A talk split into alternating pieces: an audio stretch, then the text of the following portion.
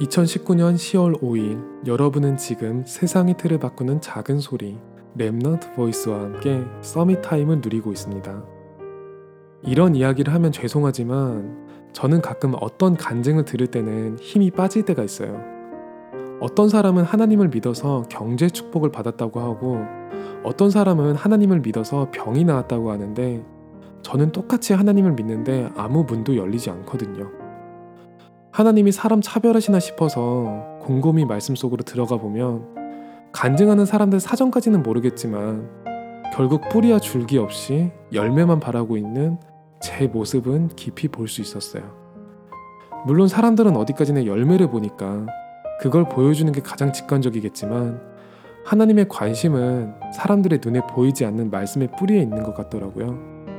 아무리 봐도 약한 뿌리로 풍성한 열매를 감당하려고 하니까 자꾸 제 바람과는 다른 시간을 주시는 거죠.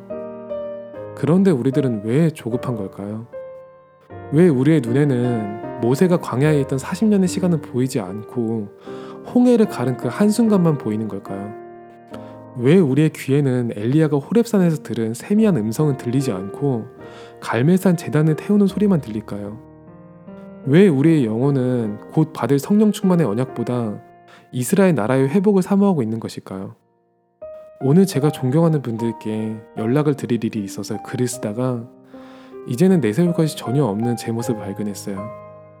그래서 한참 쓰고 고치다가 결국에는 나는 세상의 틀을 바꾸는 작은 소리라고 적었어요.